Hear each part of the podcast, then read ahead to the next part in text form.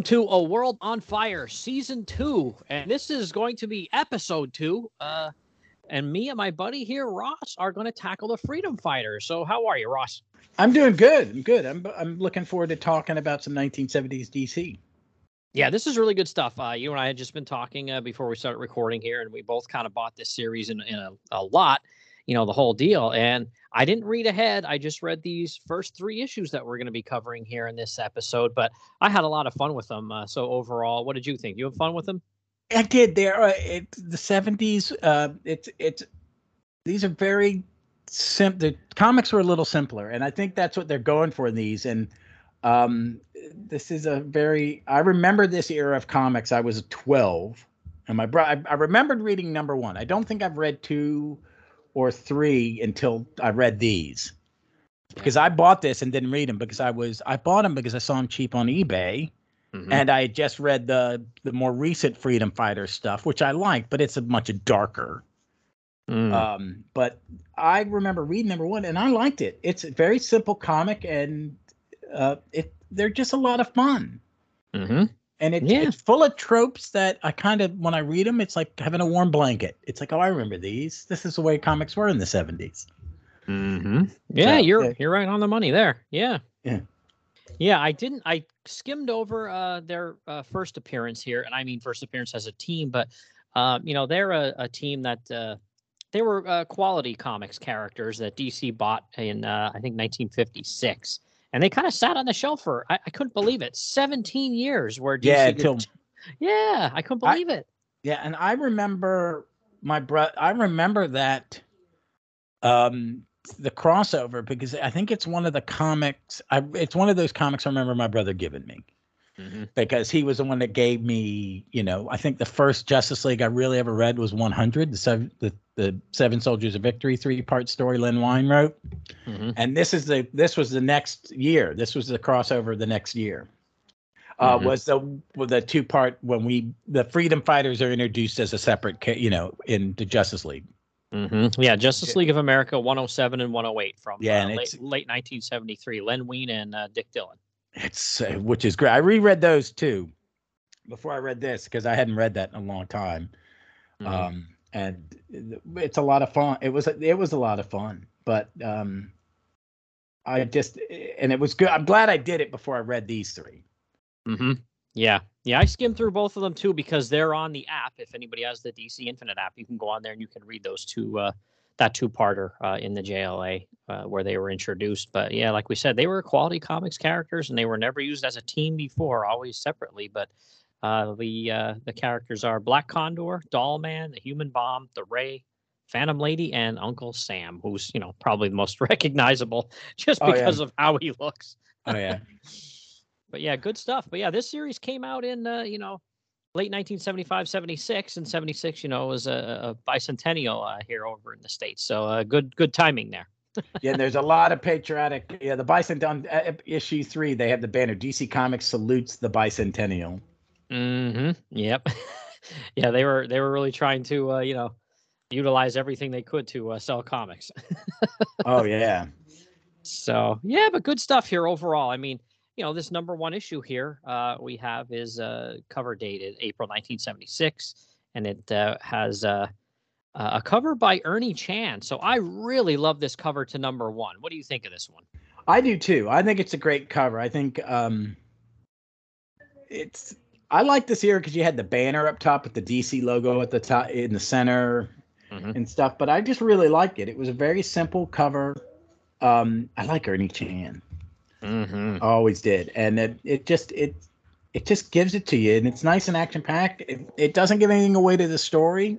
It just um because sometimes in the nowadays covers really don't even reflect the interior. I think sometimes. Yeah. Um, but you know, but in this day, they were kind of like a a second splash page. Yeah. But I just like this one. It's really good. It's these are all great character designs. They're all designed in the 40s, but they're they're you notice they never really change them. Mm-mm. Even when they bring these characters back, they never change these costumes because they well, you're not going to change Uncle Sam's, but I mean, I think in the '90s when they brought in Black Condor, they kind of 90'd him up. Yeah.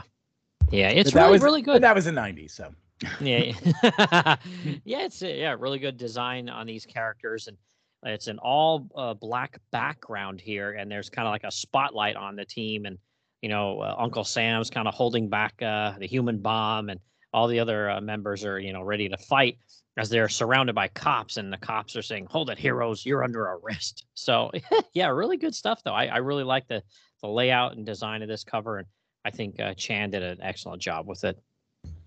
oh yeah. All right. Well, hey, if we're ready to get into it here, I'll do a little synopsis here. This is from the DC fandom website, and then uh, we can jump right into the issue. What do you think? Wait, let's do this. All right. So, the Freedom Fighters journey from Earth X to Earth One in the hopes of helping America in its war against crime. Arriving in Times Square, they immediately find themselves embroiled in the machinations of a supervillain known as the Silver Ghost and his henchman, King Samson. During the course of battle, Phantom Lady discovers a new ability, intangibility. The battle ends inconclusively and the Silver Ghost gets away. The Freedom Fighters are arrested for creating a public disturbance and brought before District Attorney David Pearson.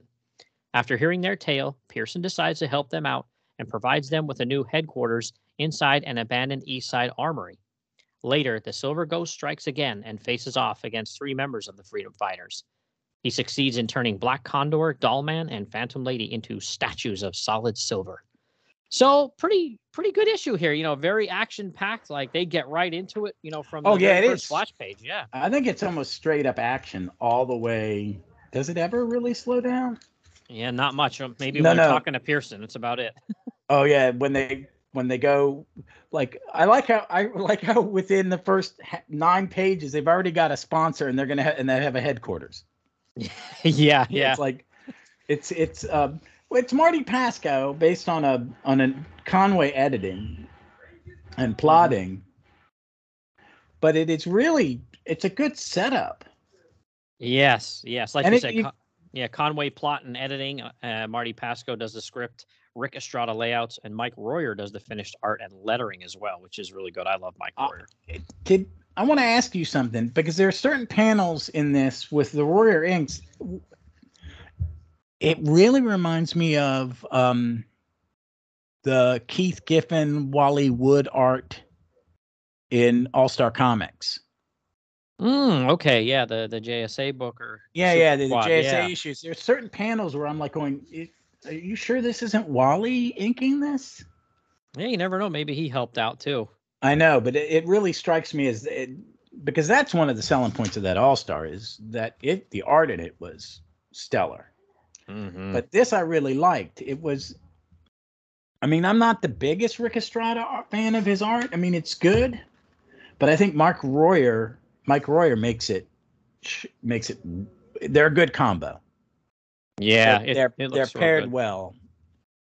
hmm Yeah, it looks really good. That opening splash page is great. really, really good uh, artwork there of them kind of uh, coming down from the sky, you know, like a, a portal or something from their Earth to this Earth. And I love how one of the uh, onlookers says, "Look, Becky, it's street theater." and the, Uh, the the ice cream man, what are you talking about, bozo? Don't you know superheroes when you see them?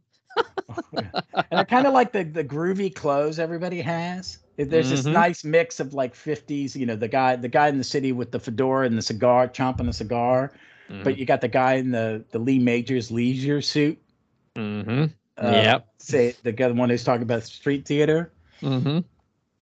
Yeah, it's good stuff. Yeah, a good good mix there. But yeah, like you said, it's action from the word go because the cops come flying over like, "Hey, who are you? What are you doing here?" But you know, the freedom fighters see like uh, something going on, smoke and fire from a couple blocks away.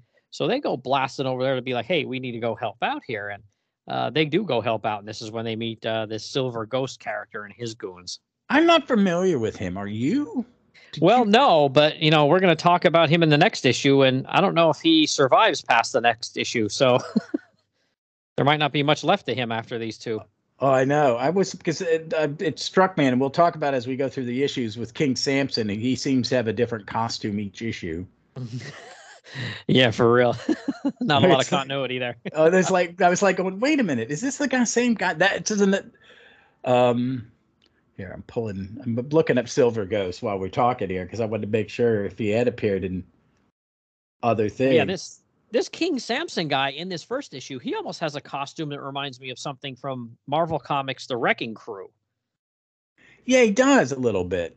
Yeah, it's kind of weird, like a full body suit. It's blue and red. And he's got this crazy belt and these like uh, wrist type gauntlet things on with like spikes on him and a crazy helmet and stuff. And like you said, in the next issue, he looks very different. Oh my god. And that's another thing that looks that looks very much like a Ric Estrada Wally Wood because Ric Estrada did the first couple Super Squad stories, and it kind of looks a little like his costume designs in that.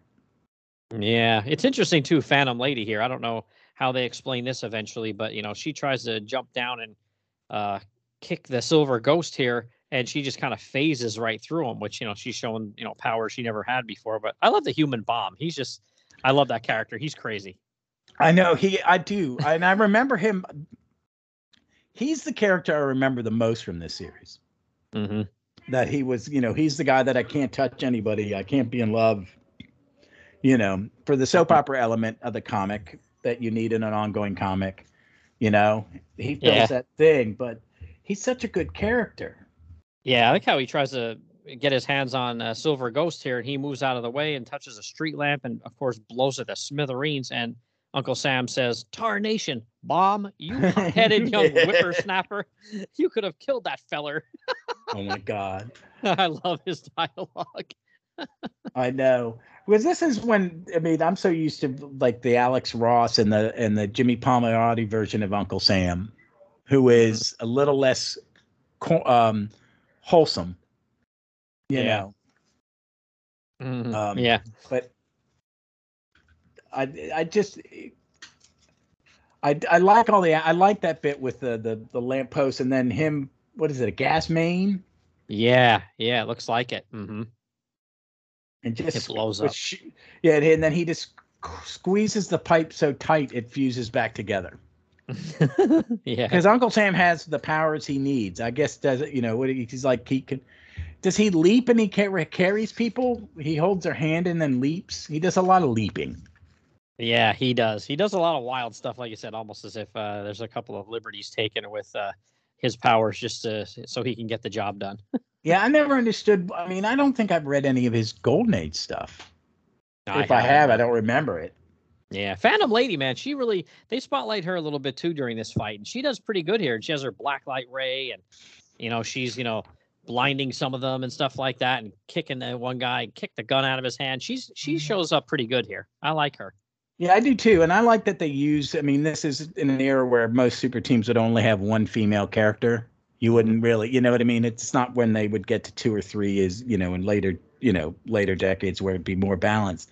But she's really, you know, she knows what's going on, and she's she leads the leads the story a bit, and I like that because I like her. I've always liked her as a character. She's popped up in a lot of series that I've. I mean, she's in the Starman series in the '90s a lot because they're cousins hmm uh, and then she was in um, I think she was in that Manhunter series too, when they Oh. did the the Legacy Manhunter with the female Manhunter. Oh, okay. Yeah, I do like. There is a lot of action in this, but I do like the scene where they're talking to the district attorney in his office, and they're trying to, you know, let him know where they're from and what they're all about. And uh, I think that's page ten in the actual comic, and he is. It's a really cool panel where it shows, you know, you know, hooray for the freedom fighters! Like everybody uh, in that JLA uh, issue, you know, uh, they're up on like a a grandstand, and everybody's cheering them on, and then that's when he goes and uh, Uncle Sam kind of introduces each. Each member to this district attorney and this is going to become important in the next couple of issues where he tells this district attorney who everybody is like what their secret identity is and their powers are and everything like that and i like that page a lot I do too. I like that you know they uh, they take the time to just you know and intersperse it throughout the story. What happened in those two JLA issues, um, who they were, you know, that they had already saved one world, and now they're bored and they're going to teleport across to Earth One. And this is like because at this point they are totally Earth X was a totally separate Earth. There was none of this that oh these were heroes from Earth Two who migrated, which is what Roy Retroconned in All Star. Mm-hmm. Yeah. Which I kind of like it as a separate Earth. Yeah, me too. I do. Yeah. I kind of, I really kind of like that, and they brought that back with the multiversity. The series was, yeah, multiversity, where they were the fifty-two when they, you know, created, you know, the fifty-two Earths, um, Oh. a few years back, and they made that made it a separate Earth again, Oh, cool. Yeah, that's neat. Yeah, and that's does- where all the that's where all the Jimmy Palmiotti some of the stuff of that it, takes place. Oh, okay. Yeah, it's, I tweeted out this one panel where the uh, DA kind of helps them out and says he's gonna, you know, you know, help them out and this, that, and the other thing. And uh, Phantom Lady comes over and she goes, "Thank you, sir. And you know something? For a um plump person, you're really kind of cute." And she kisses him. Oh my god! Oh my god! Yeah, I tweeted that out the other day, and I'm like, well, at least I know I got a shot with Phantom Lady. Oh my god! there, there's just some there's some silly comic writing that like would not happen today. yeah, no, for sure not. But uh, we, I love to uh, these gangsterish type people too. So on page twelve, there we get introduced in uh, a mansion in Washington Heights to basically this silver ghost guy. You know his uh, secret identity and why he's got a beef with uh, New York City because his family supposedly used to own um, Manhattan years ago, and according to him, it got stolen from them somehow, and he's gonna, you know, take it back by take- means of force. Eh? Uh huh. Yeah, he pimp slaps one of his own henchmen here too. Imbecile and smack. I like that. oh that. yeah, I do too. And the you know it's and their little the cat this castle like building, the armory that they're given is at the bottom is the headquarters for the freedom Oh, yeah. fighters. Oh, and poor Phantom Girl, of course, her there she has this line that- that is was a little cringeworthy. Now, live here? You must be joking. I'd have to spend a year just cleaning furs. When would I find time for crime fighting? It's like, I love how you can see bats in the background too. By the way, not only is Oh, it yeah. cobwebs and old and stuff like there's bats flying around. yeah, I'd be out the minute I saw a bat. I said, I'm out.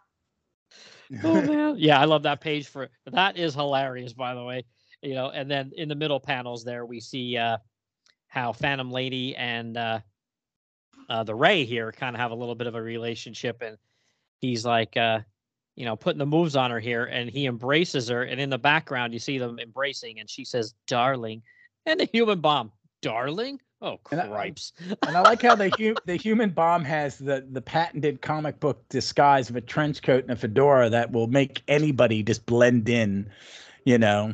yeah, Um, you won't see his metal mask on or anything. or the gloves, yes, that he's wearing a bomb suit. A, a, a, a, what is it? It's a fire prevention suit, isn't it? Kind of like the old one, like for like big fires, like oil riggers would use. That's what it kind of looks like to me. I mean, it's obviously got to have a lot of protection if he touches stuff and they, it blows up like in close proximity to him. So I don't know if it's something to do with maybe like a like a World War II era like uh, bomb suit, like you- you'd be you're going to be like at like a nuclear test site or something. Yeah, I get. I mean, that's what I was saying. But it's also he has one of those powers. It's like that. You go. How does he go to the bathroom? Mm. You know, when it, there's one of those things, I can't touch anybody. But well, you know, Good luck with that, right? but yeah, Well, then we get uh, our buddy the Silver Ghost here and his buddy uh, Samson, and they're uh, his costume's changed already. He got his helmet. His his headpiece has changed since the beginning of the comic. Yeah, now instead of a helmet, he just has a mask, just like you know the typical pullover where your you know nose, mouth, and chin are hanging out. Yeah. and what do they show up at here? It looks like almost like a power plant or something. Yeah, I think so. And he says uh, he starts Oh, it's slapping no, down it's the no, it's it's the it's the Bell Telephone. sw- switching station, which anybody born, it, you know, like this probably doesn't even exist anymore. These kind of No, no, they don't. Yeah, when I was a little, very little kid, uh, it, actually, it may have even been before I was born. My mom worked for Bell Telephone. Oh, did you? Okay. You, you see it in the movies where someone physically has to plug things in. Uh-huh. Yeah, that's great, isn't it? And then I'll- you see these YouTubes every once in a while where they give a, someone born like who's like 16 or 17 a dial phone and say now make a phone call and they don't know how to do it. They That's just great. die. it's like Oh man. Yeah, so page 15 too. I love the, the transformation scene there with Doll Man. That's pretty that is cool. really good. I like that.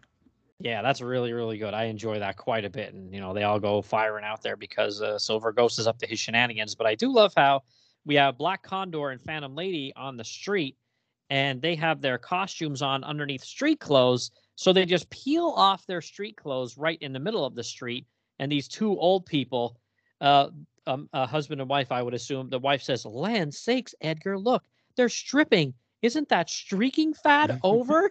And he says, They've got costumes on Blanche, Edgar, and Blanche. oh my god.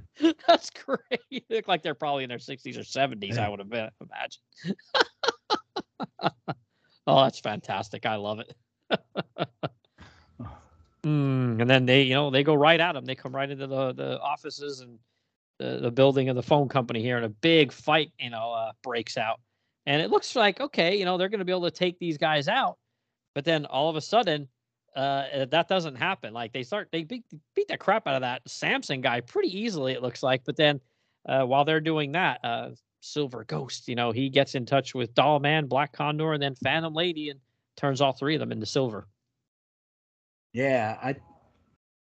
And then he and he takes them all the way to that that the new Freedom Fighters headquarters. Uh, yeah, to show uh, Uncle Sam, the Ray, and Human Bomb that you know he's he's like basically I've turned your friend uh, your friends into these silver statues, and unless you want them to die or if you want them to live, you know you're gonna do what I say, and that's how that first issue ends. But it's yeah, it's pretty cool though, right? And it, it is, and it's I like that it is they. There is exposition, there is setup, there's all this stuff going on, but it's action packed from beginning to end. Mm-hmm. Yeah, there wasn't really uh, more than a minute to just kind of chill out and relax without a lot going on. Which again, for a first issue, to me, that's great because a lot of first issues they are a lot more of just setup and talking and stuff like that with not a lot of action. So yeah, I yeah. enjoyed it quite a bit. Well, and also this is a bi-monthly, so I think maybe Conway was thinking that I gotta if because they're not going to see an issue for another eight weeks. Let's let's pack it full. Yeah. really as action packed as possible. Yeah. So, all right. Well, let's move on to issue two here. Now, this one was uh, um, cover dated uh, June 1976, and the writer uh, was Gerry Conway, penciler, and this one is Pablo Marcos, and inker Tex Blaisdell. Um, and the cover on this one is Dick Giordano. Now, I will say this I do like Dick Giordano quite a bit, but to me, this cover is just okay. I don't know if it was the color choices that kind of have me a little thrown off. But I, I like the like you know the way it's set up. It's a lot of action on it. It looks really cool, but I don't know. It's maybe it's just the colors here that are throwing me off. It's it's got that weird red with pink. I mean not pink, purple. It's kind of yeah. odd, but also it's a very I mean generic DC kind of cover. Yeah, you know, there's nothing you know. And they look like stone statues as well. And they're not supposed to be stone. They're supposed to just be themselves, but silver. But they almost look like stone to me. Yeah. So so I don't know. Yeah, but I, I mean I do like how you know the the villains there and he's blasting uh, Doll Man and Phantom Lady and Black Condor, and then in the back you have Uncle Sam and the Bomb and the Ray coming after him. But that's cool. But yeah, the color choices here just not a not a huge fan. And the those. Freedom Fighters is your Freedom Fighters instead of being red, white, and blue, pink, white, and black. Yes, it is, which is really bizarre because every other issue it's red, white, and blue. I think they had to do that because of the red yeah. Energy beams they had to change it. Yeah i would have rather the energy beams be pink and that stayed red to be honest with you. Yeah. But yeah whatever. Yeah not not terrible or anything like that just not not one of the best of the three for sure here we're going to look at today but all right well all right here we go. So this one is uh uh, the story is entitled Rampage, and it says the freedom fighters conclude their battle with the Silver Ghost, who is apparently killed, but the team then finds themselves wanted by the police. So that's kind of in a nutshell what happens here. It, it I do like how it starts out on this uh, first splash page here. This is really good because, you know, we we do know how issue one ended. It kind of ended on a, a cliffhanger, and the second one here doesn't start out on a cliffhanger. So you know, we we assume what happened in the meantime was, you know, he's uh Silver Ghost is blackmailing the other three members that aren't turned to Silver so we have uh, Human Bomb, the Ray, and Uncle Sam here, and they're ripping up a piece of the street. Which wow, really, really cool page here. What do you think? I like it. I'm not. I'm very. It's always. I like Pablo Marcos as a penciler. He's got some. He's a pretty good storyteller, but I'm so used to him as only being an inker. So, mm-hmm. and I have never heard of this guy Tex Blaisdell. Mm-hmm. Yeah, but, I, no, I, I I don't know if like the was a- splash page. I really like the splash page. It's Ray looks like he's grimacing a bit much, but but I do like it, and I like the action. I mean, they're uh, in the next two next two pages. Mm-hmm. Yeah, yeah. I really like how it looks. Like I said, the Ray looks pretty much evil, and you know they are doing something, you know, kind of evil here, just because uh, they're being told to by the Silver Ghost. But Mhm. uh, yeah, that man, Uncle Sam looks great. He's ripping up, like I said, a piece of the street here, and then the cops show up and they're like, "Hey, what are you doing here?" And they're like, you know, get lost, and they jump down into the subway, and the human bomb. Wow, this was kind of crazy. I'm like, I guess they were told by the Silver Ghost, you know, hey, go disrupt the subway system because he just wants there to be absolute chaos in the city. So they rip this hole open in the street, and the bomb goes down there, and an oncoming, you know, subway train comes right at him, and he takes his glove off and traboom uses his hand to like, you know, cause a really bad accident here. We don't see anybody dead per se, but there had to have been somebody died. Oh yeah, it's like that thing in comics where all this dis- destruction happens and no one gets hurt. Yeah. Yeah. Okay. Uh, yeah, it's like like, there's the- no way. And Uncle Sam's just talking to two cops. Yeah, yeah, they kind of confront him, and he's just like, "Oh, hey, how's it going?" And they're like, "Hey, you can't do this, and you know, we're gonna arrest you and all that stuff." And he's like, "Now listen, don't try to arrest me. Like, don't try to get rough with me, Sonny." He says to the cop. Oh my god. oh yeah, but then he does one of his crazy leaps, like you said, and he has a human bomb. He's holding on to him and kind of pulls like a, you know, old school Silver Age Hulk and just leaps away. or like Superman in the so you know when he before The he Golden fly- Age, yeah. yeah, he would just leap. Yeah, and then uh, they go back to their uh, they go to a nearby rooftop and they're talking about you know what we kind of assumed, which is you know this silver ghost is you know blackmailing them, saying, "Do what I tell you, or you know I'm gonna you know kill your three friends here." And I do love. uh I think that's is it page six there where it shows uh Uncle Sam kind of you know remembering them coming from uh, Earth X to Yeah, this Earth. That's really good. You get a you get a what a page and a half flashback. So if someone missed it, because remember, kids would grab these off the rack in a 7-Eleven or a drugstore or or a newsstand if you lived in a big city. So they may have missed issue one. So you had to really kind of hmm you know every issue you would have to especially on i guess on a bi-monthly you would have to go okay where the story so far kind of thing yeah, and it's funny. Silver Ghost, we see him like flipping out and saying, "Listen, you fools! If you wish to see your friends alive, you must obey me implicitly in everything I say. In other words, and then the human bomb in the next panel finishes it. We're slaves. That's what we are, Sam. Crummy slaves. Mhm. yeah, I like that. And then he has a uh, punches his fist into his open palm and makes a little bit of a uh, mini explosion there. And I thought, well, he doesn't have his gloves off, so would that really work? I know Mhm. so yeah i like i like how the ray is just kind of sitting there brooding Yeah. Oh yeah, yeah. He's he is. He's just sitting there with his arms like kind of folded and his legs kind of folded, like uh, like he can't take it either. oh i like in the background that you see samson's uh, new costume where he's basically he looks like marvel's hercules Yes. Yeah. that was something I thought, like you said, like why does it change from one to the other? Like it's kind of weird. Now, if he stays that way, he he stays that way consistently through this one, I think. But yeah, a big change from one to another, right? i just think there's no continuity you know they haven't done you know it's we we have three issues and we have three different pencilers right Mm-hmm. Yep. Yeah, it's kind of interesting, but I do love this scene too, where you know we see uh, that uh, Da Pearson, and he's talking to, I think it's somebody The- from the ma- the mayor's yeah office. he's the mayor's- mayor's chief of staff Yeah, and he starts giving the the DA the business here, and the DA is just like, listen, like we don't need to be worried about the mayor's political career right now. Like there's some crazy stuff going on in the city here. We need to like figure that out.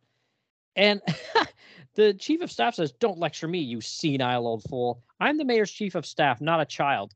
And this Pearson guy, who seemed like, you know, pretty low key, like a really nice guy. He almost looked like jolly Santa Claus, you know, in the first issue.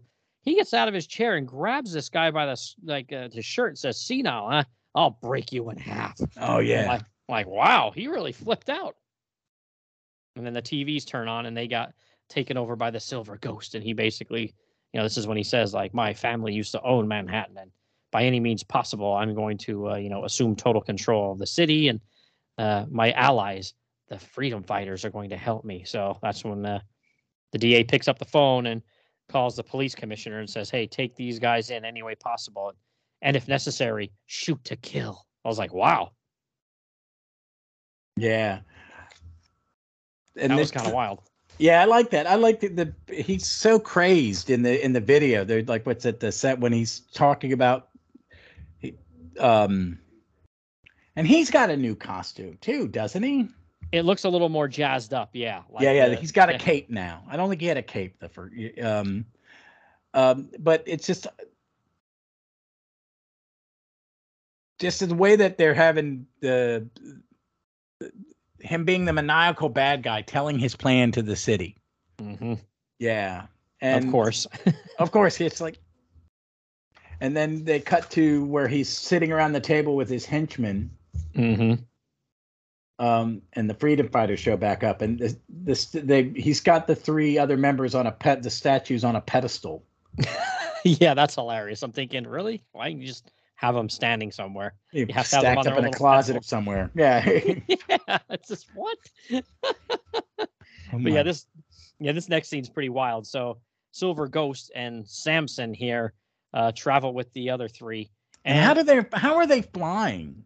Yeah, well, I mean, Uncle Sam, okay, he's got the human bomb by the wrist and he's maybe doing his jumping thing. Okay, I can believe that. And the ray, if there's light around, he's traveling on a light ray. Okay, I get that too. Silver Ghost, hey, maybe his costume affords him some kind of flight. Okay, how is Samson flying? And then uh just these two random goons. Yeah, the two henchmen. Wait a minute. Did, did they have right? It's like I'm like, do you have rockets on your belt or something? You know, the way they used to have Wonder Man fly in the Avengers Yeah. comics early on. He had those two little rockets on his belt. Yeah, they have no jetpacks, no nothing. They're just arms out like they think they're Superman flying through the air.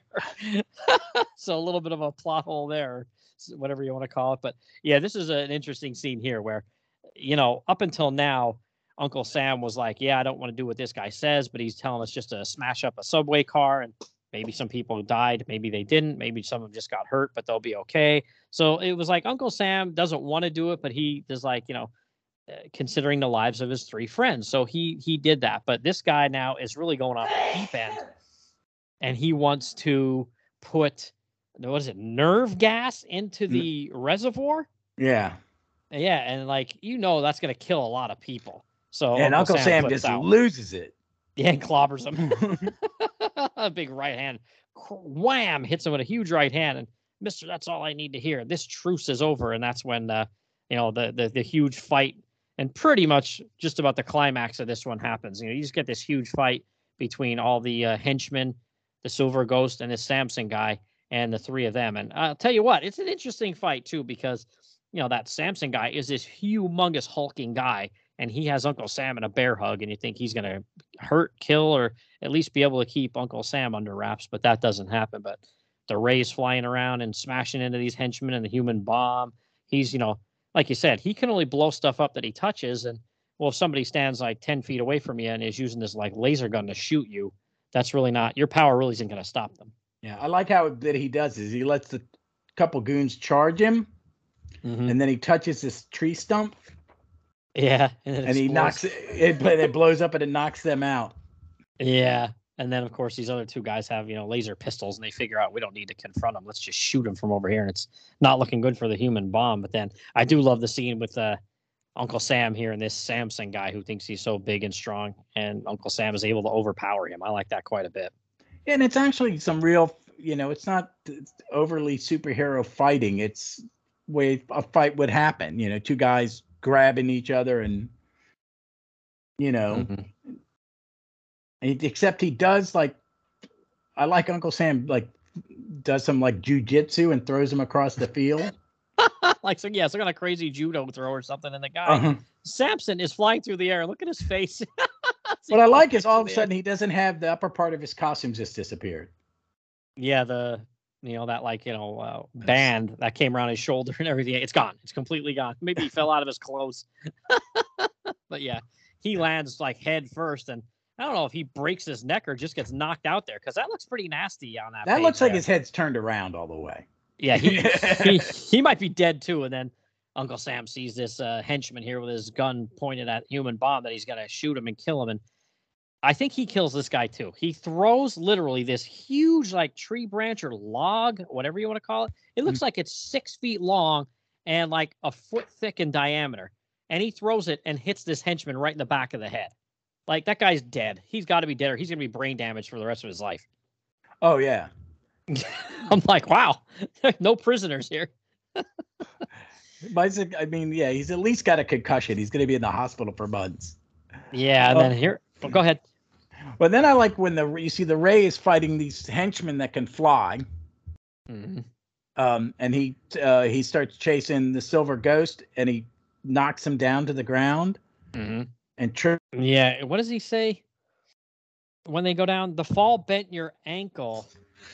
Now, while you can't move, the silver ghost strikes. And I, I, before you turn the page here, you don't understand what happens. You're like, what's going on here? You see him touch water, which they colored the water green. And I don't know if that's because his costume is like a bluish silver color and they thought it wouldn't look right or whatever. But the water. yeah. There's some weird like, and the ground is gray. Yeah, and he just. I think it's just, I think, I think it. I don't know how good colorists were in the old days, but I think sometimes they just put because they only can use four colors.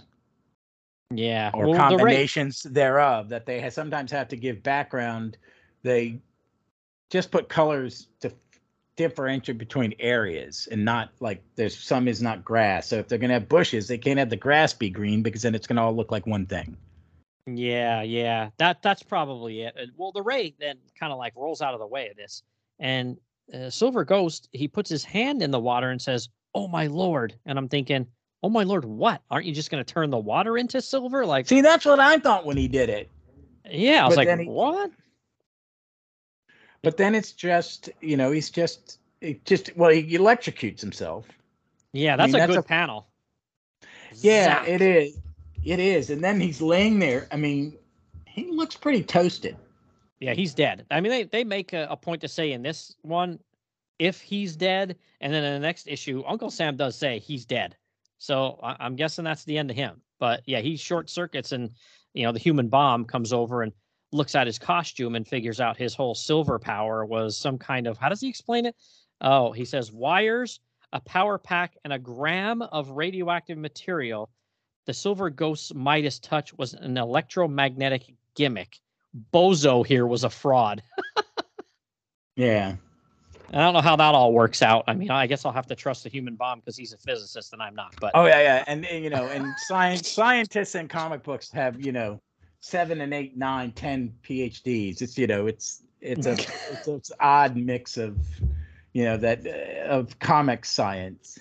yeah, and then somehow the human bomb, being a physicist, says I can use this technology to reverse what happened to Doll Man, Phantom Lady, and Black Condor. And it takes him a while, but he does, uh, you know, have this uh, little device cooked up. It almost looks like a little ray gun where he zaps them, and they eventually come back to uh, the land of the living here. But before they can celebrate too much, it's uh, a final panel that you hear someone from the outside, you know, screaming, "Attention, freedom fighters! This is the police! Surrender at once, or we open fire!" And there's like this crazy red light going from the outside, orange and yellow, and uh, they show you that uh, they mean business. So they can't even relax for a second here, and it's going to be uh, they're already in trouble. Yeah, So Well- yeah, that was a good one. What'd you think? I like it. It's action packed. It, it it ties up the story. It is you know I'm I read a lot of modern comics and then like comics a little later, you know, in the 80s and 90s. That this is a it's a different kind of storytelling, and but it's just fun. I mean, I'm not I'm not I don't want to be I don't want to bash art. I just don't find Pweb. Sometimes I like Marcos's art, and in some page panels he's great in this, and some others it's like that they're changing art team every issue, and this is a bi-monthly. It's like I think they're they're kind of rushed at times, even though it's a bi-monthly. Mm-hmm. But I did enjoy the story, and it, you know it's silly times, and the fights are a little simplistic. But you know it's it's an entertaining twenty-two pages read. I like it. Uh, did you look at the letter pages in these? No, no, uh-uh. Uh, I'm looking at one. The guy's writing. He's like, "Why did it?" Because All Star Comics is coming out at the same time, Oh, okay. and he's complaining. The guy's this guy named Tom Murphy's complaining that the two bi monthlies, All Star Comic and Freedom Fighters, come out on the same week, the same month. Oh, Uh, he sh- why not alternate them? Yeah, it's something like that. And also, they were talking that this is when the Karate Kid solo series was coming out. Mm. So these were all coming out at the same time. That makes a lot of sense because there's a similarity in those three these three series and kind of like the quality of the comic. I mean, and not you know the Karate Kid one was weird, but it wasn't terrible, and All Star was great. But I just you know it kind of puts in context what what they're go what Gerry Conway because Gerry Conway is the editor in chief at this point, Okay. and Paul Levitz is the assistant editor in chief. Gotcha. Uh, because this Carmine's still the publisher. We're Mhm. a couple years from the impl- we're a couple years from the implosion, aren't we? Yeah, I think that was 78, wasn't it? Yeah, and that's when they brought in Jeanette Kahn, and she promoted Paul Levitz, Yeah. um, which is you know a good thing. No offense to Carmine, but Oh, yeah, yeah. Absolutely. no, no, no. But um, Jeanette Kahn and Paul Levitz did a really good job with the company, and I think they made a course correction. But I like these mid '70s comics a lot. I mean, because Mhm. they are just fun, and they're doing different. I'm one of those people. I liked it when they brought in these old characters or these different characters. I think that's why I became a JSA nut and a Legion, you know, Legion fan. It was like I like Superman, Batman, and the Justice League, and I read it, but I was more interested in these characters that you know were somewhat on the the not the big the big three. You know what I mean? Yeah. The big the big ones. I like these. I like these characters, and my brother being a huge, he knew their history hmm um i mean i don't think he read them but he bought all those like the Steranko history of comics and all those books Oh, the Fleischer yeah. books he bought all those things and had them in the house and it made him you know he was like these are the qualities this is the history he knew the history of the lawsuits and the companies were going under and dc were buying up com- competitors hmm to one as they they failed quality was failing because it was Yeah. at that that time when you know comics were being you know uh, Attacked. Yeah. What is it seduction of the innocent Yeah. that, yeah. The whole era. trials and stuff. Yep. Yeah. So, but I like that. I like I like that second issue, and I'm really like when we're about to do the third one. I really like the art in the third one, and I'd like Yeah. to. So, I think that was a it was a big step up in artwork for this third one, but uh, well, it, yeah, it's remote. Yeah. yeah. So we got uh, Freedom Fighters, uh, number three here, cover date August 1976, um, and we have writer Marty Pasko and then penciler Ramona Fradon in this one. Yeah. The inker here, Juan Canal. I've never heard of him. Uh, he's not somebody I'm familiar with. And colorist Liz Berube. Yeah. I don't Um, know. I don't recognize that name either. Yeah, and then cover artist again is Dick Giordano. So what do you think of this cover? I think this one's a little bit better than the last one. A little we'll bit. see. I'm not the, Yeah. the the the villain in this piece is not the greatest villain ever No. created. you know. yeah, no. We'll He's we'll get really- to we'll get to Scrag the super sniper. yeah, it's really a bad character design. Um, that green and orange and the skyrocket that his hand stumps are plugged into. yeah, that's weird. It looks Yeah, like he it- has an eight track player though, so it's all Yeah, good. yeah, he does a big eight check. And a TV screen at his knees. So Yeah. Um, I bet I really I think this it's it's a generic. It's like Dick, we need you to draw a generic um comic cover. yeah, he probably belted it out pretty quick. Oh, he would. You know, I'm just thinking. Yeah, it's. No, wait a minute. I think he, when Jeanette Kahn wasn't Dick Giordano editor in chief for a while. Oh, I think he was at some point. Yeah. He was. I think he's before Paul. I think he Paul replaces him or yeah. something like that. Yeah, I think you're right. I think he is. Um, or after Jerry leaves.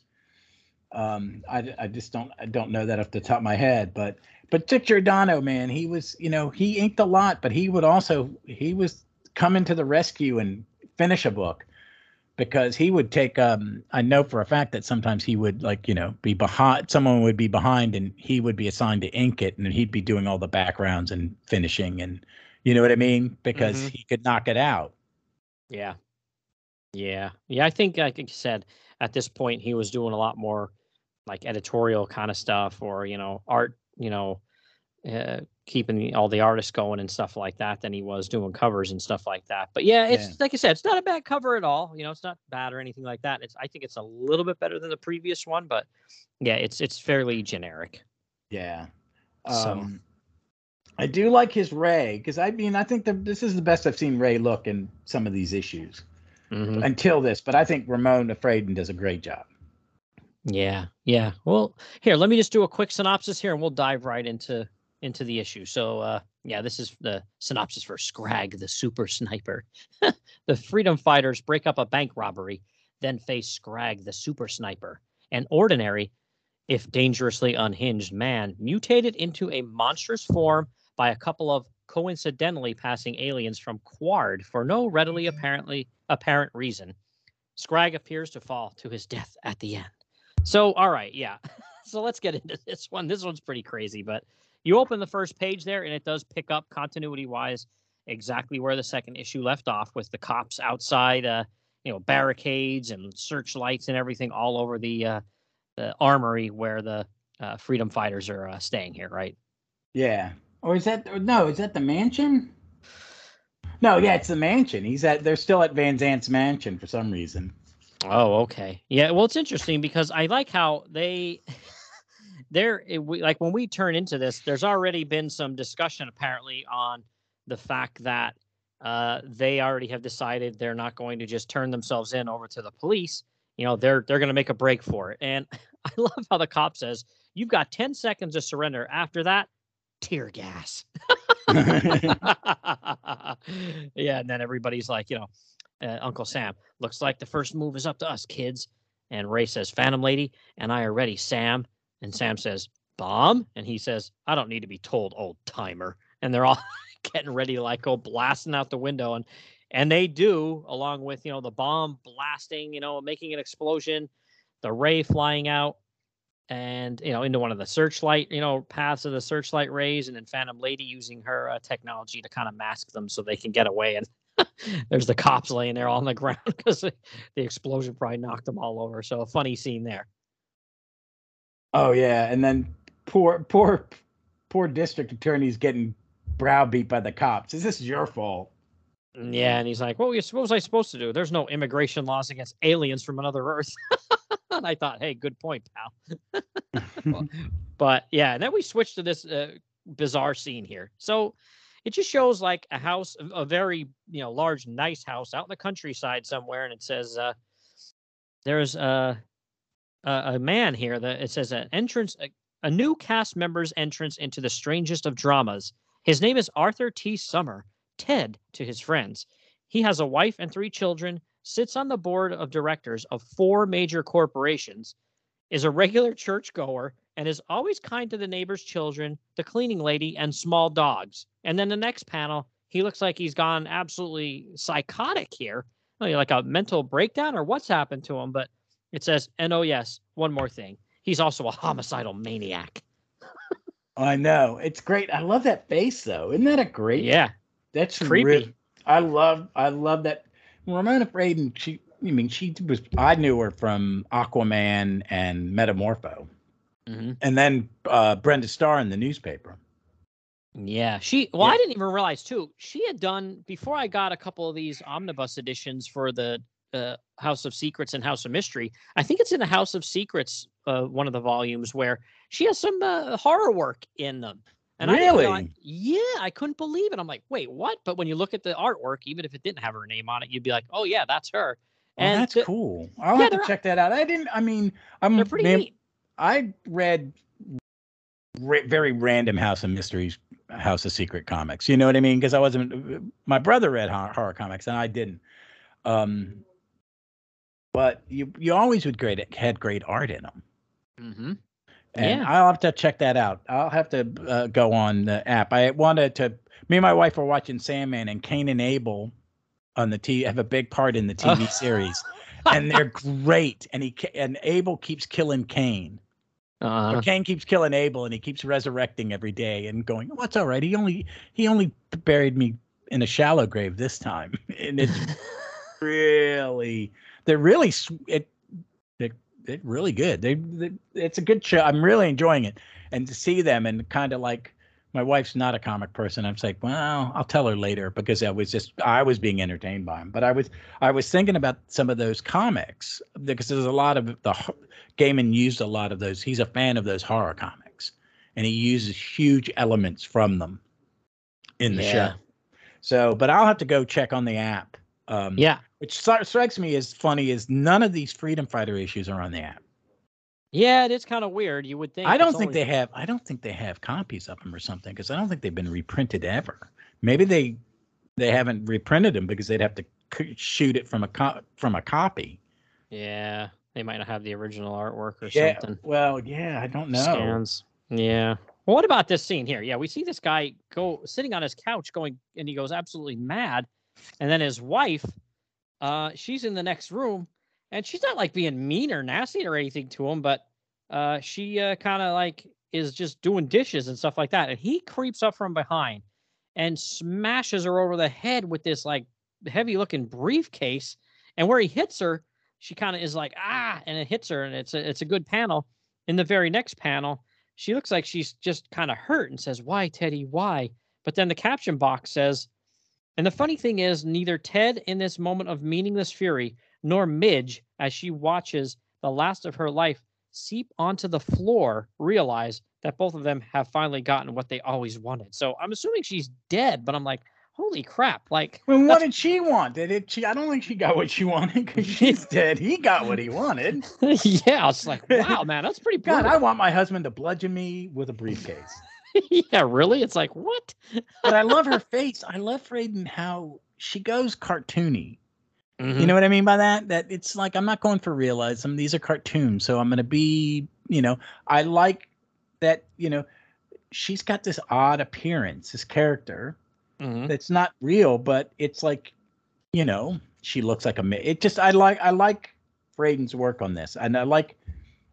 Uh, I'm big on comic artists who can do different faces because some of them can't Mm-hmm. you know, and there's some masters like Swan, Curt Swan, everybody has a different face, Mm-hmm. completely detailed. But I like Fradon's because there's a little bit of cartooniness to it. Oh, like yeah. newspaper strip, and I like that kind of feel. I'm a big I think Dave Gibbons does that. It's a little cartoony, Mm-hmm. but real, and I like I really I'm digging this art. Oh yeah, you turn the page then, and we see the freedom fighters like they put down a, a deposit for some rent on this uh, little uh, tiny little West 29th Street. You know, uh, their new headquarters, a dust encrusted loft, and like you said, Fradon, look at Uncle Sam's face and Black Condor, Phantom Lady. Like everybody looks cool, looks good, and looks different there, which is really nice. Really good page. Yeah. Um I like the little panel panel with the, the all the wanted posters with their real names on them. oh yeah, that's great. Yeah, Doll Man, I guess, was out uh, creeping around, and he went to the post office among other places, and look what I found there, and it's wanted posters with all their names, and you know they were thinking, oh hey, you know the cops are looking for all these superheroes, let's just go out in our civilian identities, and then you know back to the issue, you know the first issue where they were sitting there talking to the DA and told him what their powers are, what their secret identities are. Now there's uh you know pictures of all of them. I don't know how they got the pictures of them without their costumes on, but at any rate, there's you know their aliases and everything on these wanted posters, so they're not going anywhere. And wait a minute, if they're from a parallel Earth, are there parallel versions of them here, of those people here? Um, I don't think so. Has that ever Okay. been established? I didn't. Think No, I mean, uh, ever- but I mean, Yeah. Interesting though. But yeah, Doll Man, he's got a he's got a way out of this. He says he's going to uh he went to an electronics shop and spent the last of his savings on this stuff. And Uncle Sam, what in thunderation? and he's like, just stand back and give me some tinkering room. And after several minutes, the group stares in mute fascination at the scientist and his hardware. And he's like, okay, I made this gizmo and it's a power transfusion.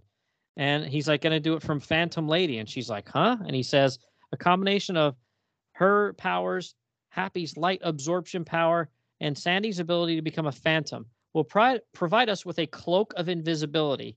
And some in, for some insane reason, she looks at the Ray Phantom Lady and says, "How romantic."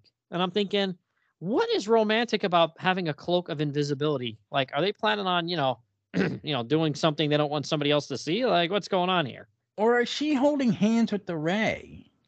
I don't And- know. You And that second panel looks, eh, they like they're Yeah. holding hands. Yeah, it does. And I'm thinking, but just uh, romantic, a cloak of invincibility, invisibility. Like what? Oh, I know. My God, it made no sense. But they go blasting out into the street because they see some, you know, crooks who are on roller skates, by the way. But with, then they with have ski poles. yeah, with ski poles, and they smack some guy in the face, and they're taking off with, uh, you know, a bunch of things they stole from uh, Foster Sporting Goods. so they robbed a sporting goods store.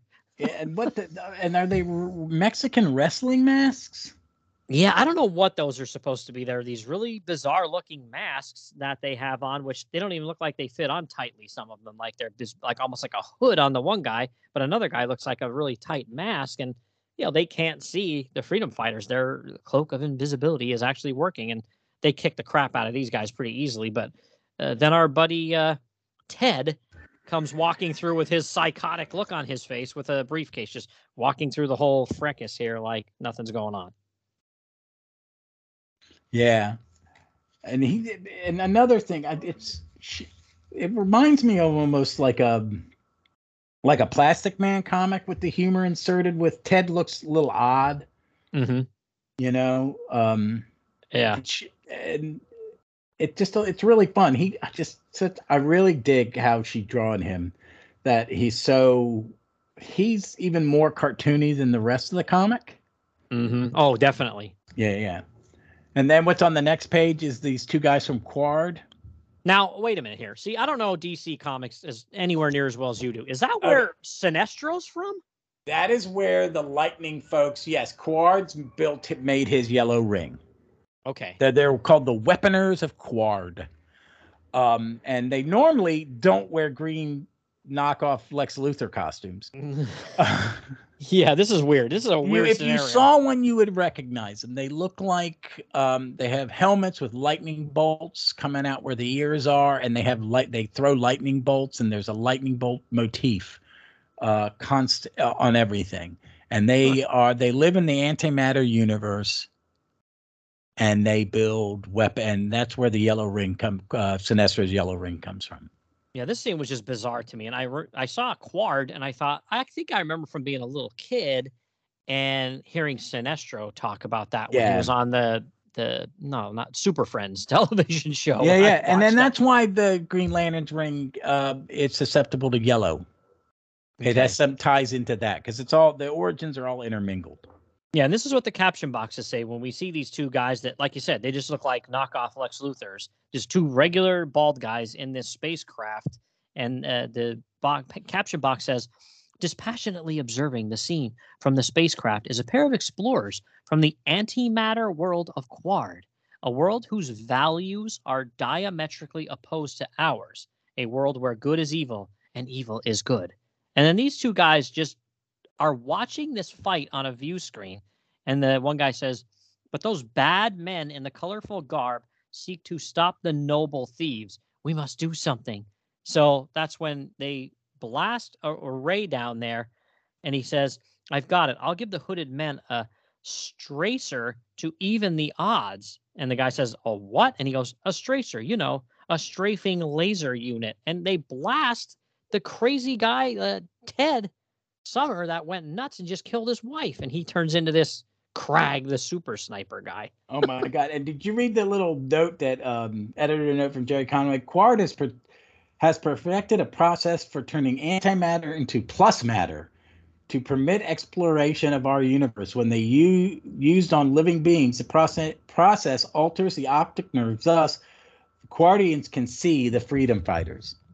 Yeah, because they're supposed to be under that And- cloak of invisibility. Yeah, so okay, we've written. I, I, I uh, Marty wrote the thing, but now I need to reason. You know, that they can see them. Yes, but I like I like the panel, the panel where you see him turning into Qwardian Boy Scouts, if you will. hmm Um, yeah, we oh we, you'll win your Yoklinian merit badge for this Nimac. yeah, this is just so bizarre. And they're, I will say, their spaceship. Uh, I I- use that term loosely here. Uh, looks like I don't know what to make of that. It's like very, It looks like a three-year-old druid. Yeah, it does not look it does not look good, but yeah, it's insane. And like you said about Gerry's caption box trying to explain what was uh, written and drawn, uh, a process for turning antimatter into plus matter. Well, uh, sorry, Jerry, antimatter, uh, the opposite of antimatter is matter. It's Uh, not yeah. plus matter. dude. I was like, what? So yeah. like you said, this guy's costume leaves a lot to be desired. He's it is really basic. yeah, he's got green boots, green underwear that he wears in the outside, of course, and then uh, it almost they almost make it look like he has green skin, and then orange tights and a part of his suit that comes up and covers his chest a little bit, almost like with this like jagged edge kind of thing, and then a, a face mask. But we're gonna find out this is all kind of just part of him, right? Yeah, yeah. It's kind of like instead of hands, he's got um, little nubs that he plugs into his sky scooter that Yeah. allows him to shoot laser beams. Yeah, it's really, really bizarre. And in the next scene, he just, you know, is pissed off and just starts blasting everything in sight. And his uh the lettering for his uh his dialogue is very interesting. What did you think of that? That was kind of weird. I well, I kind of like it when you get when a letterer goes and goes, okay, this is an alien. He's going to sound different. How do I do it? I you know I do it, and it's kind of looks like um um Like Nor- Nordic. Nordic. That's it. That's what it. It looks like Nordic runes. yeah. that was an But I- interesting choice. It is, but it's I like that. It you know this is in the days before where you know lettering was someone was hand handwriting it. Mhm. And nowadays they have, you know, they create like if you ever see the guys that do work for um oh I forget what it's called, Comicraft or whatever, one of the lettering companies. Oh, Richard um, Starkings, yeah, I think. Yeah, probably. his group, yeah, where they Yep. they create whole fonts and it's stunning. I love it when I see his name on something. Yeah, that's unreal how they do that nowadays. But like you said, yeah, back then somebody was hand drawing, lettering everything with these books. Oh. But I do love how this guy starts blasting the crap out of a building, and it must, you know, knock over the freedom fighters. And right away, Uncle Sam turns a, a human bomb and says, "Bomb, did you?" And he goes, "No, no, old timer. I swear to God, I did." so he thinks he, you know, he's like the hothead that he went nutty and just uh, started blowing stuff up. oh Mm. yeah. Yeah, it's fantastic. And they're just like, what is going on? And they look up into the sky and see this guy on this insane thing. So they just go right up and start fighting with him. And uh, it's interesting because, you know, it's just a guy who's insane on this thing. You'd think they'd be able to defeat him pretty easily. And it looks like they're doing pretty good at one point. But uh, the human bomb takes off uh, one of his gloves and he goes right up to the guy and he has one of his, you know, like blasters that are there instead of hands. And you'd think there's going to be this big explosion, but there really isn't. But the ray blasts the guy in the head, like with, you know, or in the eyes. And he seems to kind of like fall down towards the ground. And Uncle Sam punches him in the face. And they basically knock this guy out. And they're trying to figure out what's going on. And at this point, too, Oh, I like it that the guy is plummeting and, and Uncle Sam hits his jaw. and There's this great face she draws. yeah, that's good stuff. That's a good panel. Yeah, he Oh. has Black Condor kind of grab him by the ankles and swing him upwards as this guy's falling downwards. And you know the the force of punching and coming down at the same time knocks this guy completely out. But I did think too, if they wouldn't have pointed it out in the dialogue, I I totally lost track of uh, Phantom Lady. She's disappeared. Like nobody knows where she is or where. Like she went out to confront those uh the the, the bad guys on roller skates, but she disappeared after like you know punching one guy out and they're like hey wait a minute where's she at and they're like uh, nobody knows so that's a tiny little subplot here going on while they uh, try to wake up uh, scrag here and question him Oh yeah. mm-hmm. And Yeah. he's, he's giving it, and he's like, "Hold your horses. We got to read him his rights. That's the American way." You know, it's like, okay, you guys aren't cops. Technically, you've kidnapped this dude. Yeah. Um, uncle sam it- now there young feller you've got the right to remain silent Okay, you're. You remember, Uncle Sam? You're a vigilante. mm-hmm. and he's like i i the, the this scrag guy says it seems like he's you know back to being himself and he says i know that i'm a lawyer just let me make the phone call i'm entitled to and this i didn't understand what happened here he picks up the phone and it looks like a payphone on the street and he starts dialing using his laser blast hand and all you hear is what number are you calling and i'm thinking who's he talking to the operator and then all of Yeah, a sudden and she has a New York accent. yeah yeah, you calling, please. And he just flips out and goes crazy as if, you know, like, like I said, I don't know what happened here. It's almost like, you know, uh, in the MCU when somebody says, you know, uh, the, the the code words to Winter Soldier, and he goes from being just a regular guy into a psycho. That's what happens. Oh happens. yeah, yeah, and it's like I mean, there's this thing. It's the story's happening. They fight him, they capture him, and then Yeah, I don't get what the I, I just don't get that whole part. Yeah. Yeah, but eh, and the lady's anyway. still on the phone after the fight restart. Sir, are you there? yeah, it's are crazy. You there? and then Yeah, he just goes yeah, he just goes crazy and starts blasting stuff and then his uh uh little uh, uh vehicle there that he can jump on and take off again and he takes off again and just wants to start to the blasting World stuff Trade Center. Yeah yeah he just starts blasting the crap out of everything and you know the four of them or i'm sorry five of them then go after him. And, and uh he you know zaps the human bomb and he's almost like having a heart attack. And i love his way of uh stopping his heart attack using his own power up against his chest. I'm like what? A bomb? A human bomb? And you put your hand on your chest and that stopped a heart attack. Okay got it. Okay. I'm like, what? Yeah, this is insane. It's just like a kooky, crazy fight ensues, and you know, eventually they get the better of him. But he's hanging on the ledge, and this is something I didn't get. He's hanging on the ledge like uh, he's gonna fall off down like how many stories, and the ray tries to grab him, and they do explain, and it seems like his like the ray's hand just like comes intangible, becomes intangible, and phases right through the guy's like wrist and that like laser blaster he has for a hand. So the guy falls down and just dies. And I'm thinking, where the heck was uh, Black Condor when this happened? Why couldn't he catch the guy? Oh yeah, it's no, but they just kind of watch him fall. Yeah, they watch him fall. And I mean, you just see him go, yeah, and you never see him hit, land. They don't make mention of it or anything. He just, the Ray just says, my hand, all of a sudden, it just wasn't there. And Dollman says, oh, the power transfusion, it must have given you more of Phantom Lady's power than I figured, causing you to phantom out in a moment of crisis, just as she does. And then uh, Uncle Sam says, God darn it, you two stow the science lecture and get a move on. Roy's still pretty weak, so they're already over what's his name falling to the ground and dying. They're like, yeah, "Yep, whatever. He's dead. yeah, mo- moving on. Holy crap! So it's how many few people have already died here in the in these first three issues? It's just like um, they seem to really not care when people die. It's like "Eh, I know you're heroes and you're fighting villains, but you, you could be a little more, you know, have a little more uh, sympathy towards them here. oh yeah. And then they get home and she Sandy just shows up. Yeah, she just comes walking in and says that, you know, during the fight with the roller skate guys and when uh Scrag showed up, she kind of just phased into the street and couldn't get out. And they're just like, uh, what's going on here? And Dollman kind of says, like, maybe it was part of this whole transfusion thing. And I thought, well, yeah, but this is issue three. And in issue one, you were already saying she was having issues with her phasing power. So I'm not sure that's it there. Uh, super smart science guy. Oh yeah. and, it's a weird super science stuff too. It's like, and I, I it's throughout this issue, it's kind of like things happen and then don't happen. You know, it's I think Gerry's like going, okay, now you got to put something to explain the weird thing you did, Marty.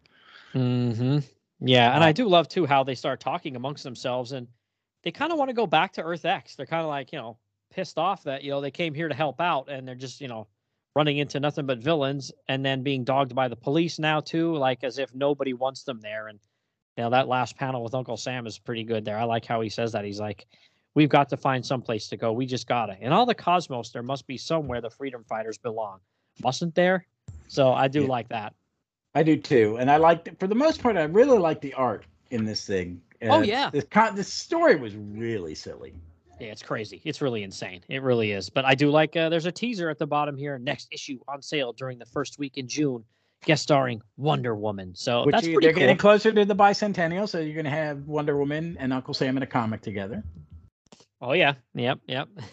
so yeah, overall, three, you know, three pretty interesting issues. You know, the first two issues were a part one and part two with the Silver Ghost. I think they were, you know, overall much better than uh, the third issue here as far as Yeah. story goes. But you know, the third issue maybe was a little stronger in art than the second issue. So Yeah, Who- that's. I mean, I'm not a biggest Marty Martin Pasko fan. Um, he wrote very basic comics. I always thought nothing. No, my brother was a big fan of his. Yeah, a Uh, little inconsistent here. But like I said, with the creative But it's also, team- with- but yeah, the creative team keeps changing, and you know, I'm like you. I'm not reading ahead, Mhm. So I wonder if it stabilizes. This is an era I think Gerry's jumping in and out of books. Yeah. Because he starts, he's the one who starts Super Squad, an all star comic, but then all of a sudden it's Paul Levitz within three issues.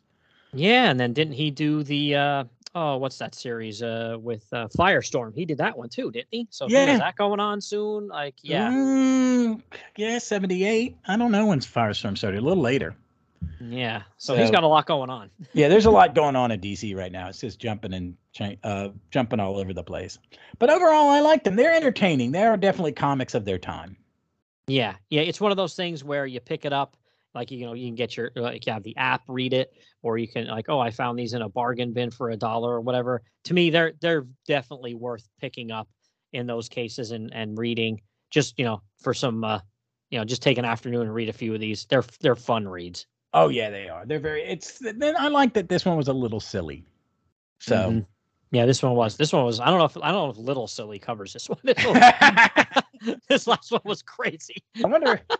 I don't think this villain came back. I don't think he was ever reused. Yeah, this guy and even the Silver Ghost. It's like if, if they're never seen from again, I would not be shocked because they were not the strongest villains. I mean, at least the Silver Ghost had a a, a bit of a backstory there. They at least took the time over those two issues to, you know, have a bit of a backstory with his, you know, supposedly his family I- owned in New York and all. I went and pecked, uh, peeked at the wiki, and I think he shows up, and a character based on him showed up in the Arrowverse, but as a woman. Oh wow, that's interesting. Yeah, yeah. So I'm gonna, I may deep dive that just for my own interest after we finish talking, so to find out what's going on.